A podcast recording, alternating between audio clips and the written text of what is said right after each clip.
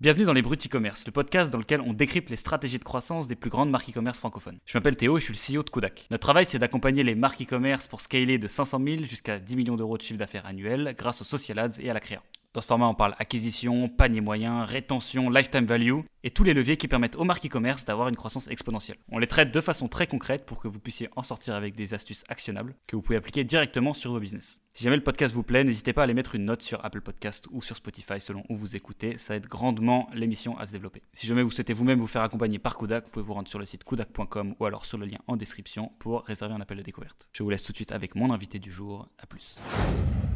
Bonjour à tous et bienvenue dans ce nouvel épisode des Brutis Commerce. Euh, cette semaine, un nouvel invité qui est Victor de la marque Paos. Comment est-ce que tu vas? Bah Écoute Théo, ça va très bien. Toi aussi? Oui, ça va très bien. Écoute, je suis très content de te recevoir aussi parce que, hum, écoute, j'avoue avoir découvert votre concurrent américain avant de vous découvrir vous, qui était la marque euh, Byte, qui s'écrit exactement, qui s'écrit Bit. Donc euh, ça avait marqué mon attention et je sais qu'on a, on était du coup allé voir leur créa et leur créa était sympa. J'étais hyper content de, discuter avec toi parce que je, je, trouvais que c'est un truc qui manquait sur le marché français et en fait, j'étais bête parce qu'il y avait un acteur qui était présent depuis longtemps, parce que je l'avais pas encore vu passer. Donc je suis content de te recevoir parce qu'on va pouvoir parler de pas mal de choses. Euh, dans ce podcast, on, on, a un peu égrené avant les sujets euh, qui caractérisent un petit peu Paos, notamment le fait que vous ayez cette campagne Ulule au début, que vous ayez un modèle un peu hybride entre du retail et du physique. Vous avez utilisé la, un peu la, stratégie des box pour grossir et euh, même quelque chose dont on parlera qui est un peu la logique SaaS que vous avez tenté d'appliquer au démarrage avec plus ou moins de succès. Mais pour commencer, comme tout bon podcast, il faut, faire, il faut respecter la coutume et te, laisser te présenter et présenter la boîte Paos. Avec plaisir. Donc moi c'est Victor, tu l'as déjà dit. Pour la faire rapide, j'ai un parcours euh, commercial. J'ai fait une école de commerce à Bordeaux, Kedge. Après, j'étais commercial et directeur commercial dans une régie publicitaire, ensuite dans une boîte de software. Et ensuite, j'ai lancé une euh, première entreprise qui s'appelait euh, Igloo, qui faisait de l'essayage de vêtements à domicile. C'était un peu sur le modèle d'un Deliveroo. On va peut-être pas s'étendre dessus là, c'est pas le but du podcast, mais en gros, voilà, première expérience entrepreneuriale. J'ai fait un passage ensuite chez Etam pour m'occuper de leur e-commerce à l'international. Et après, bah, comme pas mal euh, d'entre nous, en fait, je recherchais euh, à recréer quelque chose euh, qui ait beaucoup plus de sens. Et je t'avoue que le fait d'avoir baigné un peu dans le prêt-à-porter avant, ça commençait un peu à, m'embêter de devoir bah, vendre des soutifs, vendre un peu toujours plus de vêtements. J'essayais de rechercher, quelque chose qui était plus écologique, plus, voilà, plus de sens et qui me correspondait plus en termes de valeur. Et c'est là, en fait, où j'ai commencé à découvrir les les cosmétiques solides. Donc c'était euh, quoi il y, a, 4 ans en fait, c'était euh, autour de moi personne connaissait ces, euh, ces produits-là, qui pourtant ont plein plein plein de vertus. Je me suis dit c'est vraiment trop con parce que c'est des, des, produits qui sont hyper pratiques, c'est des produits qui sont sans plastique et qui, qui, résolvent en fait pas mal de problèmes. Donc je me suis dit comment faire pour arriver à, à, donner un peu plus envie en fait à tout le monde de les utiliser et de démocratisé au final. Donc je me suis, j'ai commencé à regarder bah, ce qui se passait. Là, tu parlais de Byte un peu aux États-Unis. En effet, ils étaient à leur début. Euh, j'ai regardé euh, bah, Lush en fait, qui faisait déjà des euh, bah, pas mal de solides. Et je me suis dit, en fait, le système de pastilles qui est, qui est génial en fait pour pour remplacer ton tube de dentifrice classique, n'existait pas encore sur le marché français, à part chez Lush, mais qui mettait des composants pas forcément clean à l'intérieur de leur formule, et surtout qui vendaient ça dans des, bouteilles en plastique. Je bah tiens, on va commencer par là, on va essayer de réimaginer la manière dont se brosse les dents. Donc c'est une petite pastille que tu croques, tu as toujours besoin de ta brosse à dents et tu te euh, voilà, tu peux te, te brosser les dents, tu, tu, te rinces à la fin et ça, en fait ça change un peu ton rituel mais pas de manière non plus euh, radicale. Et euh, donc tout est parti de là, j'avais l'idée un peu d'un premier produit, je me suis dit on va l'imaginer de manière colorée, tu vois pour donner envie aux gens d'avoir une marque un peu optimiste, un peu un peu fun quoi qui qui pousse un peu les gens à voilà, sortir de cette image un peu, un peu vieillotte que pouvait avoir le bio aussi à un moment. Et pour tester l'idée, bah, tu parlais du Ulule, en fait, c'est par là qu'on a commencé. Je suis du coup inscrit sur la plateforme, on a commencé à, créer une première charte graphique. Et après, l'idée, c'était de voir, bon, bah, ok, c'est sympa sur le papier d'avoir un dentifrice qui se croque, mais est-ce que derrière, il y a vraiment des gens qui vont vouloir l'acheter? Est-ce que vraiment ça va plaire? Et c'est là où, euh, bah, du coup, tu testes un petit peu ton, ton idée. On a eu des, des super euh, retours, on en a vendu 2000 euh, en un mois. Et donc à l'époque, en fait, quand j'ai lancé ça, j'avais pas encore la formule finale. C'est ça un peu aussi l'idée du Ulule, c'est que tu arrives avec un projet qui, doit avoir l'air quelque part abouti, euh, mais derrière, euh, bah, t'as pas fini ton produit. L'idée, c'est un peu de, de, le tester. Donc on a, on a, on s'est lancé dessus. On a comme mécanique un peu d'acquisition pour euh, tester le, tester le produit, ça, passe inévitablement bah, par, par la pub, quoi, Facebook, euh, Insta, etc. Euh, il y a quand même peu de marques qui font du Ulule sans pub qui marche. Tu es obligé de, bah, d'envoyer quand même pas mal de, pas mal d'ads pour arriver à, sortir de ton cercle proche et juste du bouche à oreille, en tout cas si tu veux faire décoller ta campagne. Et, voilà, et après, je me suis rapproché, alors j'ai pas mal galéré, quoi. j'ai dû trouver un, labo euh, qui était capable de créer cette forme de comprimé, mais en fait personne ne savait le faire. C'est une forme hyper, euh, hyper innovante et j'ai toqué à 1000 portes. Hein, et, euh, et, au final, j'ai trouvé un labo qui m'a dit Bah ouais, nous on sait faire de l'aspirine, on sait faire des vitamines, bah, peut-être qu'on pourrait faire du, dentifrice en comprimé. Donc on a commencé à bosser avec eux sur une formule un peu complète. Et derrière, et derrière on a pu le mettre sur le marché ensuite, 4 à 5 mois après le début de la campagne voilà un peu les débuts de, les débuts de Paos pour te la faire courte. Tu, dis un truc intéressant sur la partie Ulule, c'est qu'à la fois tu dois faire genre que tu as un truc qui aboutit, mais, mais il n'est pas du tout abouti. J'ai une question, c'est quoi le, j'ai envie de dire, les minimum viable trucs que tu dois avoir pour être sûr que quand même le truc que tu vends est faisable? Parce que toi, du coup, tu disais, après, tu allé voir des, des, labos et tu leur as dit, bah, est-ce que vous pouvez faire ce que j'ai envie de faire? Mais, mais ça aurait été quoi? Qu'est-ce qui serait passé si ça avait été non la réponse? Imagine, tu peux pas produire en France et tu as vendu un truc made in France, tu vois, genre euh, un truc comme ça, quoi. Bah, c'est un petit, c'est un petit pari, tu prends le risque aussi, quoi. Bah, typiquement, tu vois, dans la, formule qu'on avait annoncé dans le Ulule. On voulait utiliser un ingrédient en fait que j'avais euh, repéré dans des compositions de dentifrice, euh, notamment solide, qui est l'algue lysotame. Et en fait, c'est un ingrédient qui, au final, en discutant même avec nos, euh, bah, futurs clients, nous ont dit non, mais attendez les gars, c'est un, ingrédient qui est accusé de ravager les fonds marins, un peu comme l'huile de palme, en fait assez maintenant. C'est-à-dire qu'en petite quantité, il n'y a pas de problème pour récolter cette algue, mais maintenant, ça devient vraiment industriel et c'est en train de saccager les fonds marins. Donc on dit, ah ouais, il y a un petit souci. Donc on a, changé un peu bah, les ingrédients qu'on avait mentionnés sur le Ulule par d'autres, du coup, d'autres, d'autres ingrédients. Et après, bah ouais, l'idée, c'est que, c'est que ça passe et que ton labo arrive à final à une formule qui, tient la route. Mais en effet, entre la formule qu'on avait annoncée au départ et la formule ensuite qui était vendue, il y a eu pas mal de changements. Ok. Donc ensuite, tu peux nous, décrire un peu comment se passe le Ulule. Euh, tu dis, vous, faites de l'ADS, vous vous y prenez comment pour, euh, pour le lancement? Est-ce que vous faites. Euh, je sais que j'avais reçu la belle chaussette dans ce podcast qui a fait une soirée de lancement en physique. Vous avez mis en place d'autres trucs pour que ça marche aussi bien? En fait,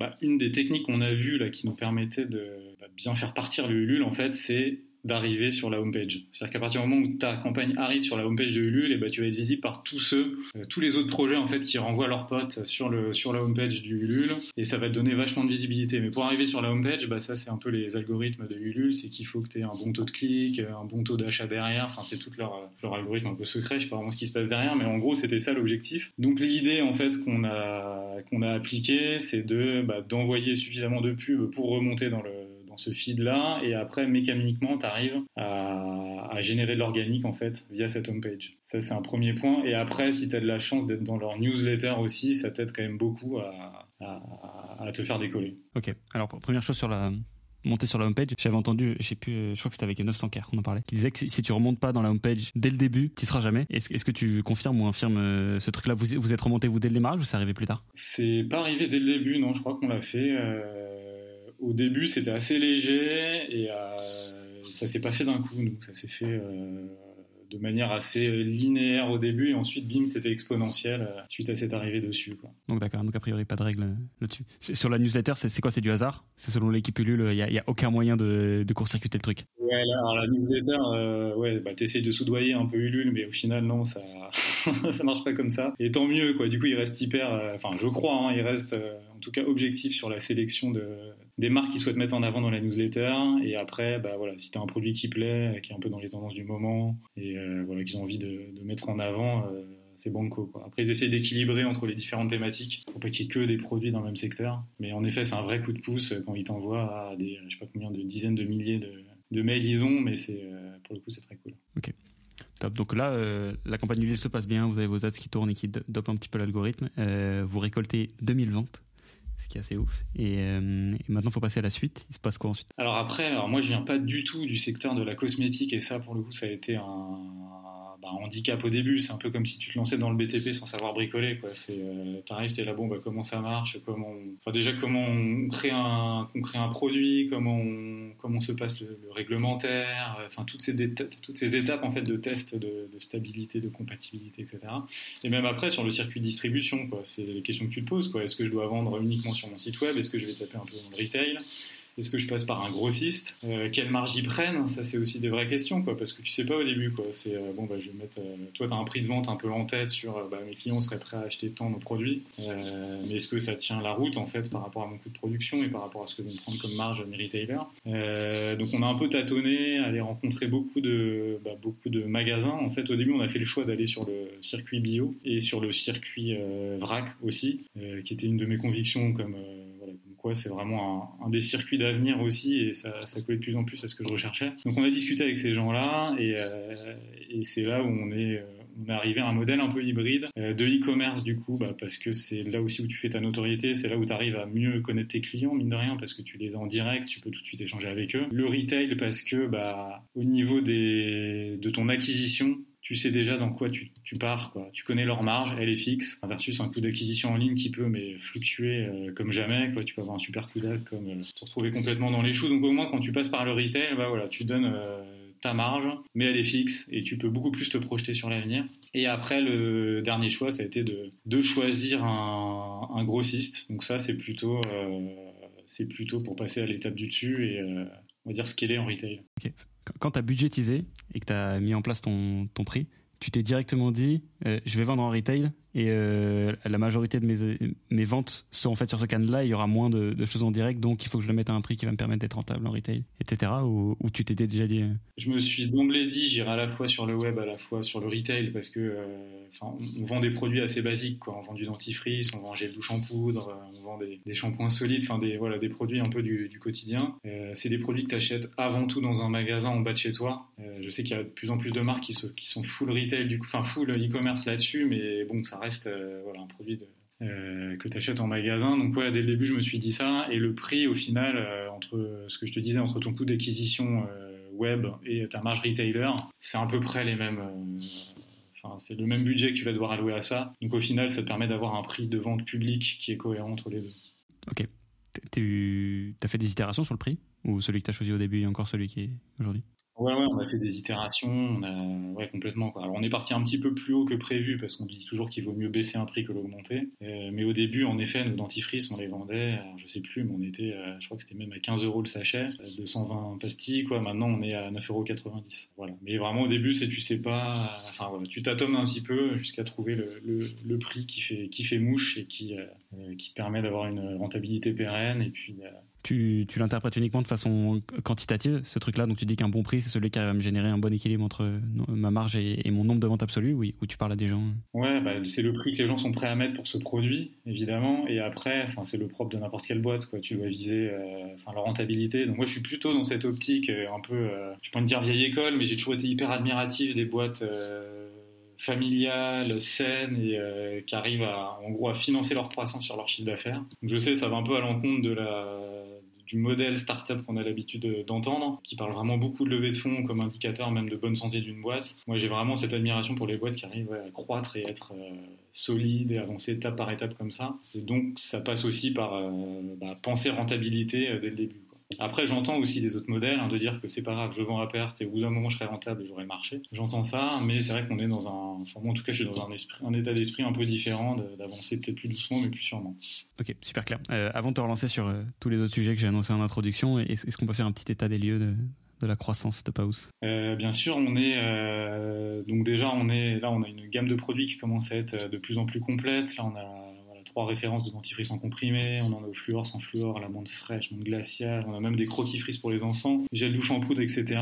Et après, plus en termes de, de, de croissance, on est là à 700 revendeurs euh, qu'on a en direct. Je te dis en direct parce qu'en fait, on a pas mal de revendeurs en fait qu'on a du mal à traquer, notamment ceux qu'on a via nos grossistes. Et ça, d'ailleurs, ça ça nous joue un peu des tours dans nos KPI parce que quand tu calcules tes taux de, de réachat magasin, tu peux avoir un peu des surprises. Ça peut intéresser d'ailleurs les gens, c'est que tu as des, des magasins qui vont t'acheter en direct et puis euh, d'un coup ils vont se mettre à passer par ton grossiste en fait pour leur deuxième achat. Et toi, un peu, c'est un peu opaque ce qui se passe chez ton grossiste. Quoi. As pas, enfin, tu peux leur demander euh, régulièrement des voilà, des comptes rendus de chez qui t'es distribué. Mais en général, tu as du mal à le savoir, et ce qui fait que tu as l'impression qu'un client t'a pas réacheté, et en fait, si, il t'a réacheté, mais via un autre canal. Voilà, donc on essaie de. Là, je te dis 700 revendeurs, mais ça se trouve, on, on en a plus derrière en, non connu. Et voilà, et là, on a à peu près 10 000 utilisateurs en direct aussi qui, qui passent par notre site. Bravo, évidemment, hein, félicitations, des chiffres assez impressionnants. J'ai envie de commencer directement euh, par le, sujet du coup, euh, enfin retail, mais pas, pas exactement, enfin plutôt sur la partie dont tu parlais là, exactement la, différence entre grossiste et, et retail. Déjà, tu peux nous expliquer ce que c'est l'avantage d'avoir un grossiste dans l'affaire? Bah, Le grossiste, il va te permettre d'aller plus vite. Alors lui, il se prend une marge sur ta marge. C'est que bah, le grossiste, il va t'acheter beaucoup plus de stock d'un coup pour ensuite revendre à des revendeurs. Euh, donc il faut prendre en compte la marge de ton revendeur. Euh, ton magasin physique, plus la marge de, du grossiste en tant qu'apporteur d'affaires. Et, du coup, c'est un peu cette euh, double marge qui est un petit peu, euh, bah, qui du coup te fait moins gagner d'argent quelque part, mais qui va te permettre d'étendre un peu plus vite ta présence en magasin c'est comme un commercial en fait. Le but c'est de rentrer dans les mêmes endroits. Euh, ouais, alors eux ils vont aller euh, taper des magasins que tu n'aurais pas forcément le temps d'aller voir en direct. Et ouais, comme tu dis, en fait, eux ils ont déjà une force commerciale que toi t'as pas aussi parce que ça coûte d'avoir des commerciaux et pour quadriller toute la France c'est compliqué. Donc eux généralement ils ont euh, des dizaines de commerciaux et ils, ont évidemment plusieurs marques, il n'y a pas que la tienne. Mais derrière ça va te permettre d'aller un petit peu bah, plus vite et plus loin et d'aller toucher plus de gens. Après, la, faille de ce modèle-là, c'est que tu n'es pas en contact direct avec le revendeur final. Et du coup, tu vas, il va te manquer un peu des infos sur euh, bah, comment se passent les ventes. Est-ce que tu es sûr que les gens derrière ils vont pouvoir réacheter Est-ce que tu as suffisamment de produits en magasin Est-ce que les gens sont contents, pas contents En fait, tu as, l'info juste via ton grossiste, mais c'est un peu léger. C'est pour ça que c'est, à mon sens, hyper intéressant d'être euh, bah, à la fois en direct avec tes revendeurs, à la fois en direct sur le e-commerce. Là, tu es vraiment au plus proche de tes consommateurs. Et cette dernière option du grossiste. Quoi. C'est un peu une triptyque. Euh, euh, je ne sais pas s'il y en a beaucoup en fait. Des, gros, je connais pas du tout, j'avoue, ce, secteur-là. Et tu as, des conseils sur comment bien choisir son grossiste? Alors des conseils sur comment le bien choisir, ouais. As des, ça dépend quelle cible tu vises. Tu vas avoir des grossistes pour le circuit pharma, le circuit bio, le circuit euh, GMS pur. T'en as un peu, enfin chacun a sa spécialité, donc après ça dépend toi qui tu cibles.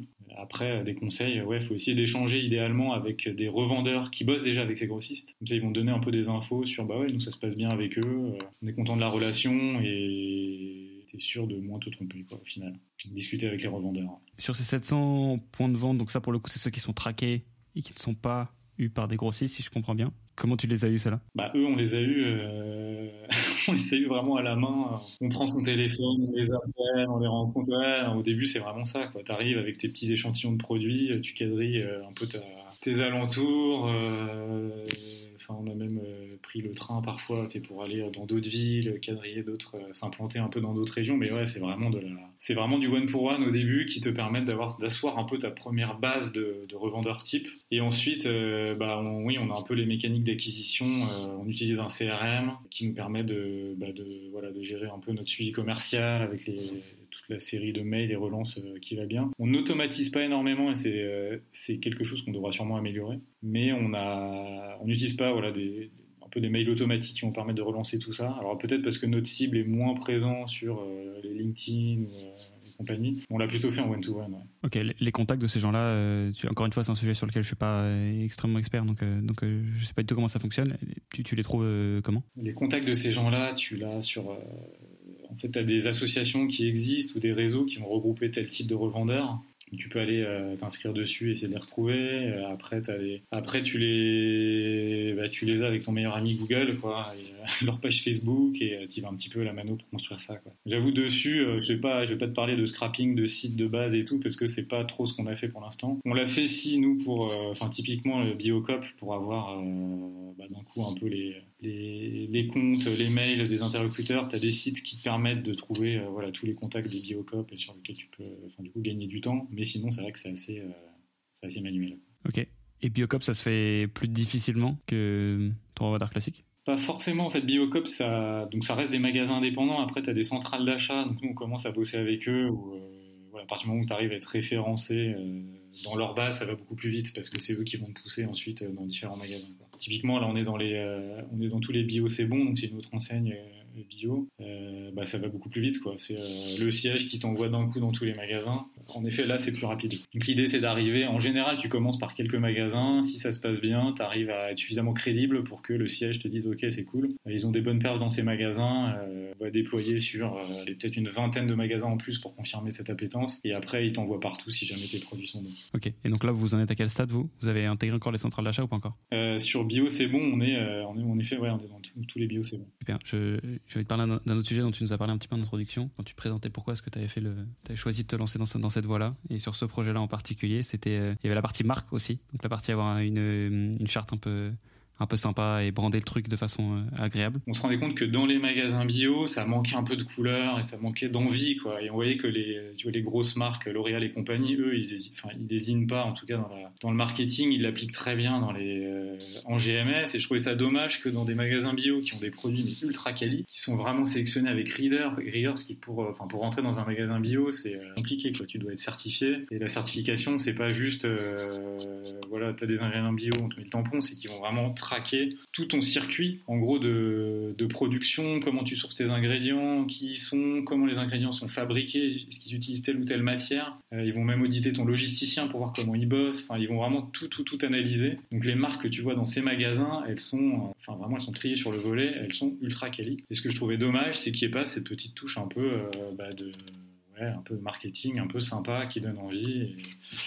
Qui permettent de conquérir de, un peu plus de monde en fait, quoi, donner envie à plus, euh, plus de gens de devenir écologiques, écolo. Comment tu l'as construite euh, du coup la marque Paus, enfin le discours de marque, la, la brand, le visuel, etc. Euh, ça s'est fait avec des, des copains de copains qui ont lancé leur qui avaient lancé leur agence et qui m'ont aidé, enfin qui m'ont aidé et qui nous suivent d'ailleurs depuis le début là sur toute cette partie identité graphique. Donc c'est parti d'un brief classique où j'ai mis à plat un peu toutes les idées, tout ce que j'avais envie de, de, véhiculer comme comme bah, comme valeur, comme mission au travers cette marque. Et après, ils arrivent par magie, là, ils te mettent euh, le coup de pinceau, les bons wordings, et ils arrivent avec quelque chose de très propre.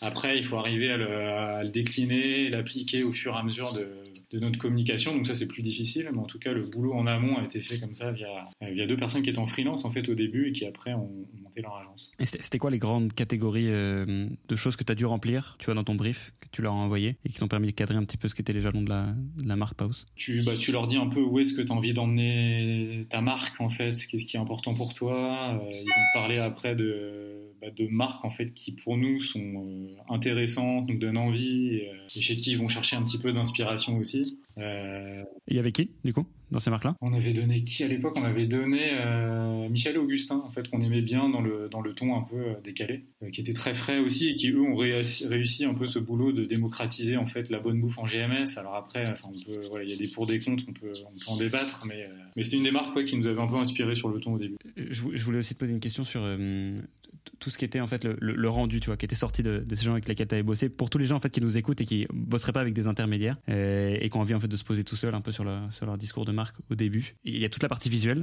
qui là pour le coup euh, demande une certaine expertise. Hein, c'est pas n'importe qui qui est capable de pondre des visuels sympathiques. Il y a toute une partie un petit peu message, réflexion, valeur et tout. Enfin, j'imagine que tu t'en souviens peut-être euh, certainement au moins de ce qu'il en est sorti. Mais de ce que c'était, tu vois, genre le, le résultat que tu as eu, c'était quoi Le travail de marque qui t'ont fait, il y avait quoi dedans? Ouais, je m'en souviens. Là, j'étais en vacances à l'époque et tout. Là, j'ai reçu mon petit P. J'étais en voyage de J'ai reçu mon petit PDF avec toute l'identité euh, visuelle. J'étais là, oh là là, c'est parfait. Il y a ton projet qui prend corps en fait. D'un coup, tu vois les. En fait, ils t'imaginent le, bah, le produit mis en situation. Donc, tu leur dis, bah voilà, ce sera dans un sachet. Ils te font déjà un peu les maquettes avec les couleurs, tout ce qui va bien. Ils te font différentes déclinaisons euh, bah, de couleurs, de logos, de, de, ouais, de police et, euh, des exemples même de, de, de feed Instagram.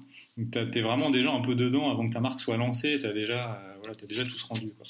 Enfin, pour le coup, c'est hyper dur de la jouer en solo quand t'es pas déjà un créa ou graphiste. C'est, je pense que c'est un, bah, c'est un petit budget à mettre au début, mais qui peut, qui est pas forcément si élevé si t'arrives à taper des jeunes un peu, euh, enfin des profils plutôt jeunes et bons. Quoi. Et c'est là où t'as des plateformes comme Malte pour le coup qui sont, qui sont top. Quoi. C'est un vivier de, super profils quoi pour t'entourer au démarrage. Ok, donc c'était, c'était vraiment un travail graphique qu'ils ont fait. Hein. C'était pas forcément un travail un petit peu comme font les grosses agences de rebranding où ils vont trouver des messages, etc., des, des catchphrases et tout. Si, ils nous, a, ils nous ont aidés dans la, dans toute la charte éthique quoi de la, enfin les, ouais, les, les missions de, de la marque et ouais complètement quoi. Par rapport à ce qu'on leur avait expliqué au début, en effet, ils nous ont listé ça. Aujourd'hui, c'est quoi les, les, missions de Paos? Les missions de Paos, alors c'est vrai que c'est une question qu'on retourne un peu dans tous les sens euh, souvent, mais c'est euh, d'alléger la, la, conscience écologique des gens. En fait, on se rend compte que tu en fait, as plein de personnes là, qui sont conscients du réchauffement climatique et que c'est bah, la merde, quoi, qu'il faut faire quelque chose. Mais souvent, l'excuse, c'est de dire bah, c'est bon, je recycle, c'est bon, je consomme bio, donc c'est cool. Donc quelque part, ils, euh, ils font rien d'autre. Et en fait, on a, on essaie de leur dire, bah en fait, ça, ça suffit pas, et tu peux, euh, tu, peux sans te prendre la tête devenir écolo, avec des produits un peu sympas, quoi. Et nous, c'est ce qu'on essaye de faire. Donc c'est ça, c'est emmener un maximum de monde vers cette transition écologique avec euh, des produits qui donnent envie. Aujourd'hui, les, les nouveaux clients, de Paos, ils vous découvrent comment? Les nouveaux clients de, de Paos, c'est une bonne question parce que là, on est en train de. En fait, on se rend compte que nos produits, ils plaisent énormément aux personnes qui sont euh, en déplacement. Tu vois, les pastilles de dentifrice, en fait, c'est hyper pratique quand tu pars euh, en randonnée et tout. T'en mets quelques, quelques-unes dans ton sac, dans une petite boîte, ça, ça prend pas de place. Notre gel douche en poudre aussi, c'est un mini gel douche euh, qui se transforme. Enfin, c'est une poudre qui se transforme instantanément en gel douche, donc c'est tout petit par rapport à un grand gel douche. Pas une poudre à reconstituer, hein, c'est vraiment un usage direct. Donc, on a un, on a un nouveau, en fait, cœur de cible quelque part qui situe sur le, la randonnée. Et donc les nouveaux clients, en fait, ils, euh, ils nous retrouvent bah là chez Decathlon typiquement, ou dans les magasins outdoor euh, dans lesquels on est de plus en plus. C'est quoi la part du direct du coup euh, Enfin, du direct, tu parlais vraiment de l'e-commerce. Tu disais que tu parlais en fait d'associer e-commerce et notoriété au début. Est-ce que vous en servez uniquement comme un outil de bah, notoriété quoi, pour vous faire connaître? Ouais, c'est dur, dur, à dire parce que, enfin, pour être transparent, on fait un quart de notre chiffre en e-commerce. Le reste, euh, c'est du retail. Donc, quel est le canal qui joue le plus sur la notoriété euh, J'ai envie de dire, bah, maintenant, c'est plus le retail en fait qui va qui va jouer pour notre notoriété. Après, ça va être voilà le e-commerce, euh, c'est là où on va avoir le lien direct avec nos clients, et c'est plus la communication qu'on va avoir voilà, sur nos réseaux sociaux qui vont nous permettre de bosser notre noto. Quoi. Quand tu dis réseaux sociaux, c'est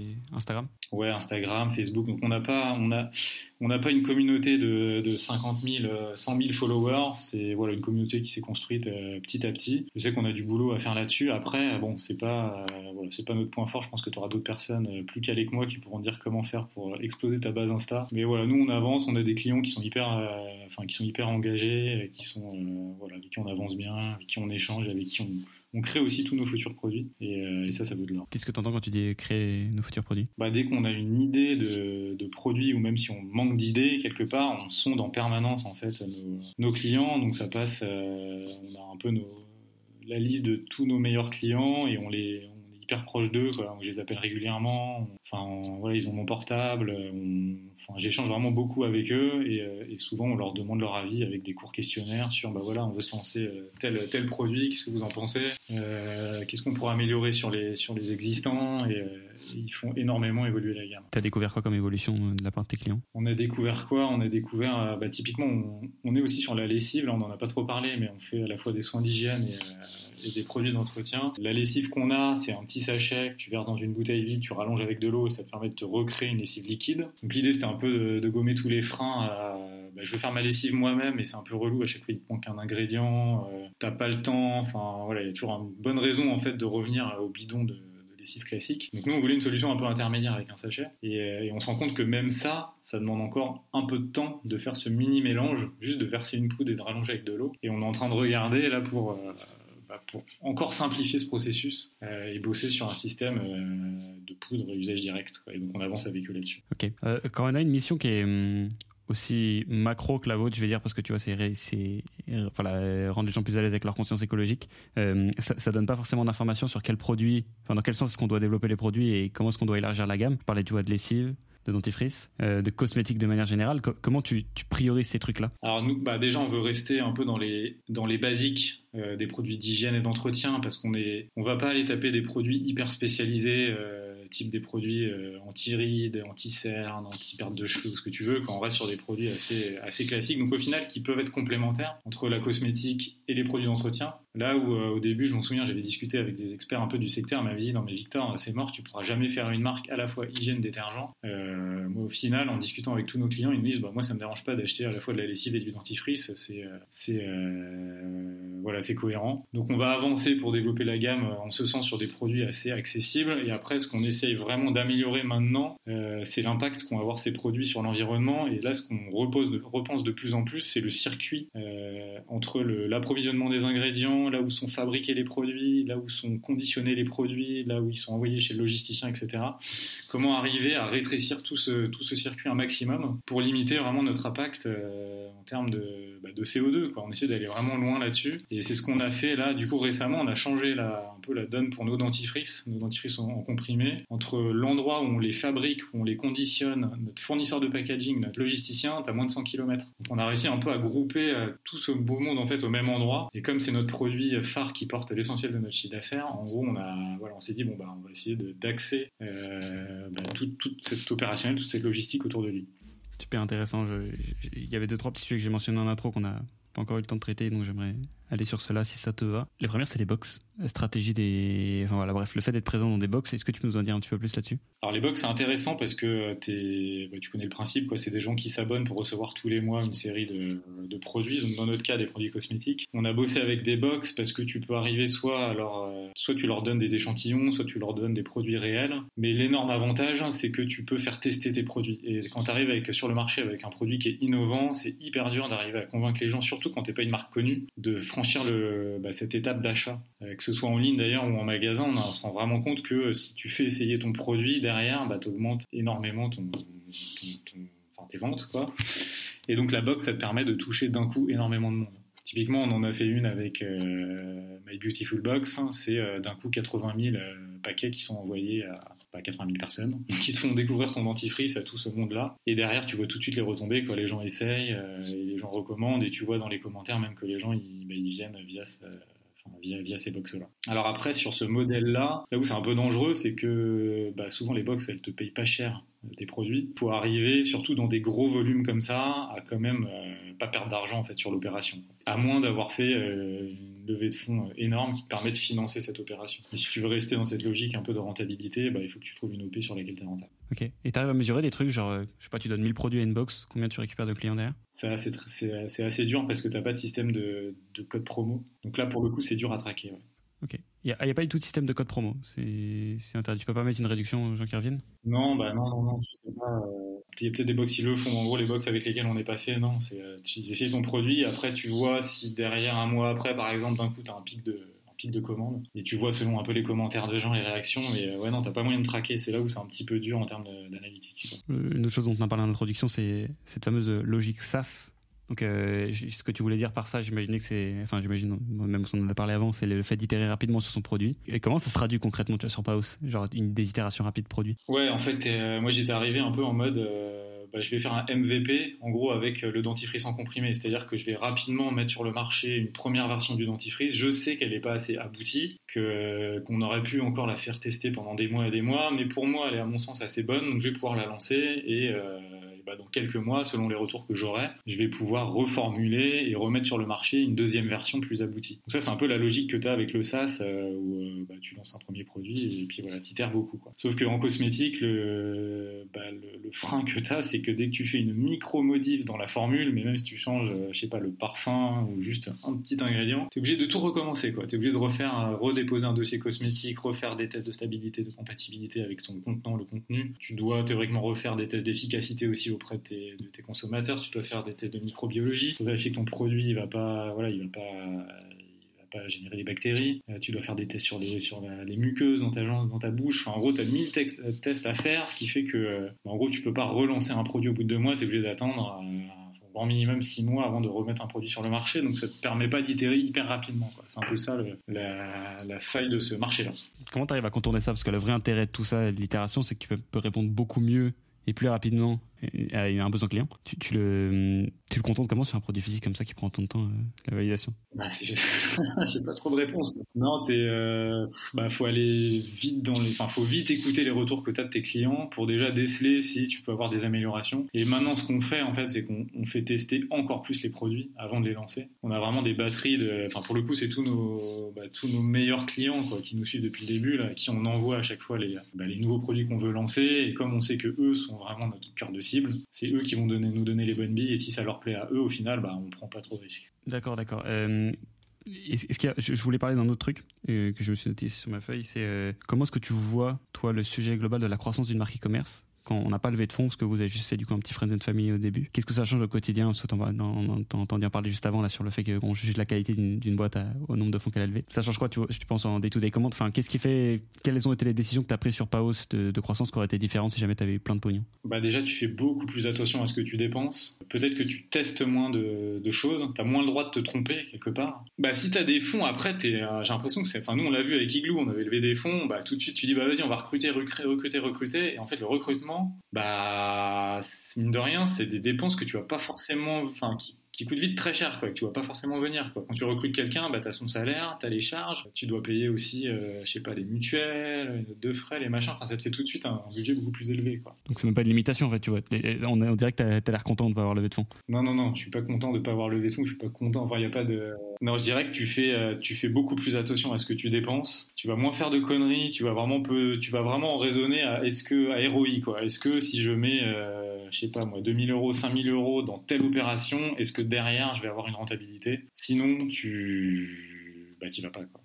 Donc ça veut dire que genre les investissements qui mettent un petit peu de temps à payer, tu te penches pas trop dessus. Genre je sais pas, une connerie, mais genre le SEO, c'est un truc où si tu dois investir, euh, je sais pas, disons 3000 euros pendant un an et pas choper grand chose. Non mais après, je te parle plus des gros budgets. Si c'est un 3000 euros pour un an, ça c'est quelque chose qu'on peut faire. Euh, mais c'est des choses qu'on va bosser en parallèle, ouais. Le SEO, bah, typiquement, on va trouver un autre moyen de le faire euh, sans ils sont embaucher quelqu'un dédié pour le SEO, c'est qu'on va dire, ah, bah nous, ce qu'on a fait, on a demandé à une personne en stage chez nous euh, de se former à mort dessus, donc elle s'est bouffée énormément de contenu SEO, de vidéos, de machin pour arriver à, s'imprégner de ça et commencer à tester quelques trucs. Et après, non, ce que tu fais beaucoup quand tu as moins de moyens, c'est que tu fais appel à des freelances. En fait, ce qui est génial avec les freelances, c'est que c'est des gars ou des nanas qui sont euh, hyper compétents et que tu peux euh, payer un peu en, en one shot comme ça sans avoir un débourser un salaire quoi, qui au début est hyper onéreux enfin, pour, une, pour une boîte plus petite et qui n'a pas levé de fonds. Ok, top. Euh, écoute, on va arriver à la fin de, de, ce podcast. Euh, merci beaucoup d'avoir répondu à toutes mes questions. Euh, c'était super intéressant. Euh, j'ai beaucoup aimé la partie Ulule au début. parce que ça a notamment tué deux, trois petits que j'avais. Je me rends compte j'avais cette croyance. Je pensais pas qu'on pouvait remonter sur la homepage tout court. Si, si, si c'était pas le cas au démarrage, parce qu'avec toute l'attraction et tout au début. J'ai ma copine en plus qui, s'apprête à faire un, Kickstarter. Enfin bon, bref, un, Ulule. Et bon, l'autre, la merde.